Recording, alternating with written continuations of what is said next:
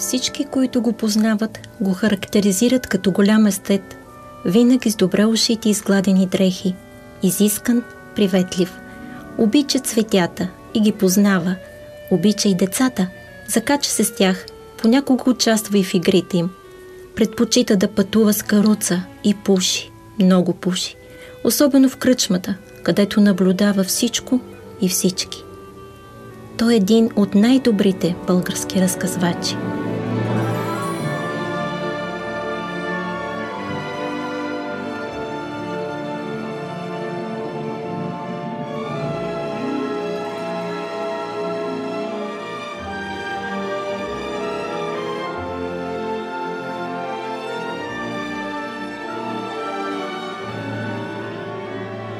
Здравейте! Аз съм Десислава Димитрова и работя в архивния фонд на Българското национално радио. В епизод 9 от подкаста Големите ще чуете историята на Йордан Йовков, разказана с помощта на безценните аудиодокументи на Златния фонд.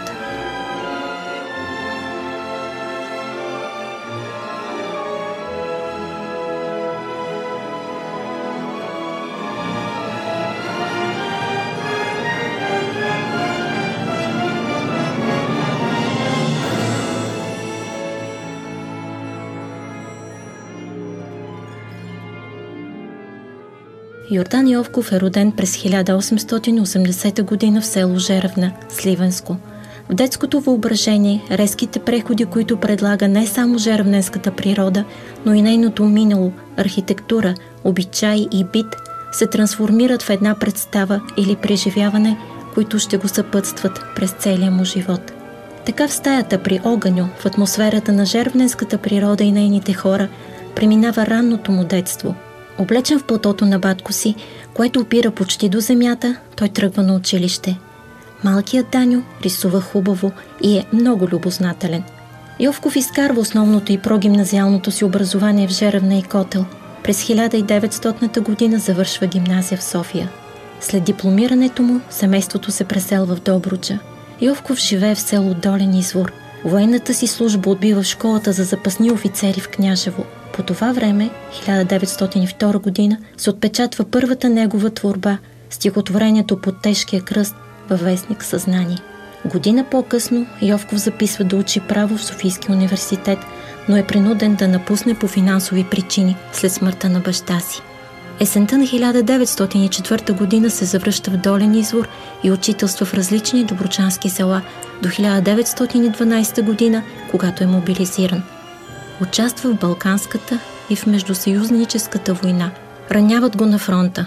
Получава награда Орден за храброст, а в периодичния печат се появяват и първите му военни разкази. По време на Първата световна война той е офицер на гръцката граница. Тогава излиза и първата му книга – Разкази, с сюжети от войната. През 1920 Йовков е назначен от Александър Стамбулийски за аташе на печата в българската легация в Букурещ. В Букурещ обаче е недолюбван и постоянно понижаван в длъжност, поради което през 1927 година напуска легацията. За едно свое гостуване в Букурещ разказва Дора Габе. Записът е от 1961 година, съхранен в Златния фонд на БНР. През 1922 година Българополското дружество ме изпрати в Полша да науча езика, понеже до тогава превеждах полските поети с пътстрочници. Останах там два месеца. Навръщани с влака през Букурещ нямах пряка връзка и трябваше да пренощувам в този град. Не познавах никого, освен Йордан Йовков и жена му. Обърнах се към тях с молба да се погрижат за моето пребивание, понеже бях сама.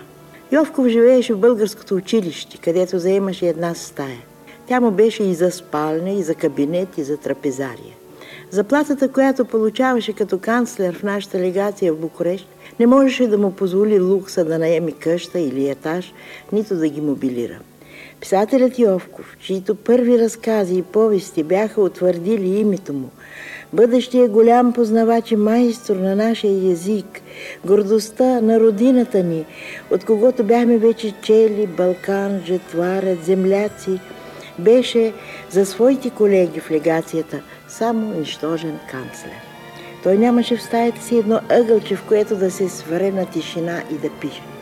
И все пак, в тия условия той създаде най-хубавите си турби – Даваха ли си сметка уния от легацията, които ходеха на приеми и коктейли, че в този момент Йовков, когато пренебрегваха и мъчеха, призоваваше в паметта и въображението си дивните кътища на Стара планина, в пазвите на която се бяха сгушили котели жеравна, че ги принасяше тук, в тая стаичка, където единствените скъпи същества му бяха жена му и детето.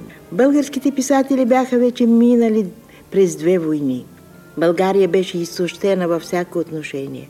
Сиромашията беше нормално явление. Свикнали с нея, писателите не се стесняваха един от друг. Йовков и жена му ме посрещнаха сърдечно. Скоро след тази среща в Букурещ получих дълго писмо от Йовко. В него описваше подробно как го преследват в легацията, как не му дават ни минута спокойствие. Страхът, че могат да го уволнят и да остане на улицата със своето семейство, го вълнуваше най-много. Ходих в Министерството на външните работи, ходиха и други колеги, нищо не помогна. До края на живота си Йовков живя в оскъдица, която покоси здравето му и го повлече в гроба в разцвета на творчеството.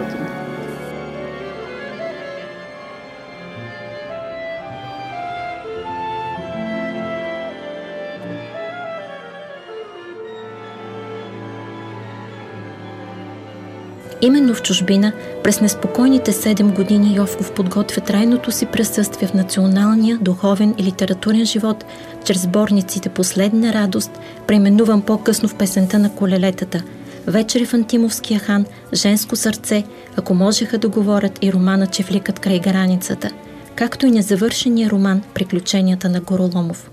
През малкото си свободно време там – той написва прекрасните старопланински легенди, в които има забележителни жеравненски пейзажи.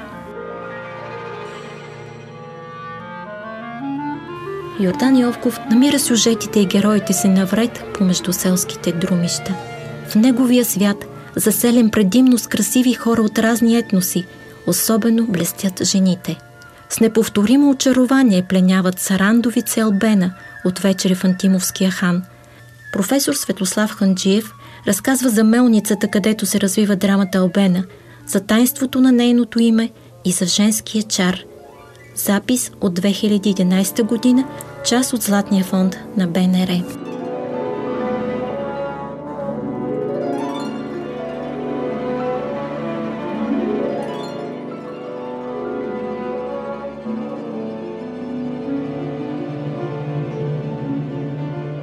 Йордан Йовков е бил приятел на моя дядо Сава Ханджиев. В неговата мелница става истинското действие на драмата Албена. Веднъж, когато чичото на баща ми отива в Букуреш и баща ми го води на гости пак, той си спомня за всичко, каквото е ставало в Добружа по времето, когато е бил учител. В нашата къща се говореше много изобщо за Албена. Баба ми някак си подчертаваше, че тя не е била красива жена, но баща ми казваше, че Албена е била жена с чар. И когато жандармите нали, водят Албена от селото, дядо Влад си казва какво ще прави сега селото без Албена. И много интересна история също около името на Албена. Това, което съм чувал аз. Албена, е, Йовков, разбира се, измисля това име, което идва от арабското Албени, еламе в земи. Това е и чара на жената. Разказите на Йовков са преведени на 37 езика. В неговите доброчански селени английският читател вижда универсални идеи, универсален хуманизъм, вижда себе си от друг зрителен ъгъл. Разказва българистът Майкъл Холман, преводач на Йовков, в запис от 1980 година. За последните 10 години преведох няколко негови творби. Шибил, През чумовото, Пожицата, Серафим и други – и навлезох в неговия поетичен свят. През моята преводаческа работа той ми стана много близък. От друга страна запознавам своите английски студенти в град Лидс с Сьовков. И студентите го приемат не само като творец от България, но го смятат за автор от световна величина и това не е малко. Йовков безспорно черпи сила и вдохновение от българското, но успява да придаде на една по същество регионална материя общо човешко звучение. И това е най-важното. Той пише за българския читател, но трябва непременно да стане достояние на целия свят. Наричат го майстор на късия разказ. Той е сърцеприказчикът сред нашите писатели. Този, който говори със сърцето си и разкрива в умовете на всички поколения вечните истини. Като например тази, че красотата е повече от всичко, което човек може да има. Или другата, че любовта прави чудеса.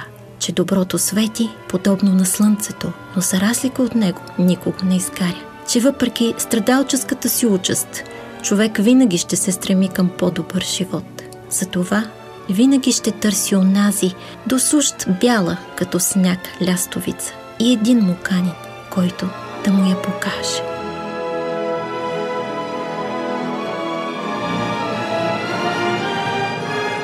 Още много интересни факти за великите личности на България и света можете да научите, ако посетите интернет сайта Archives BNR BG.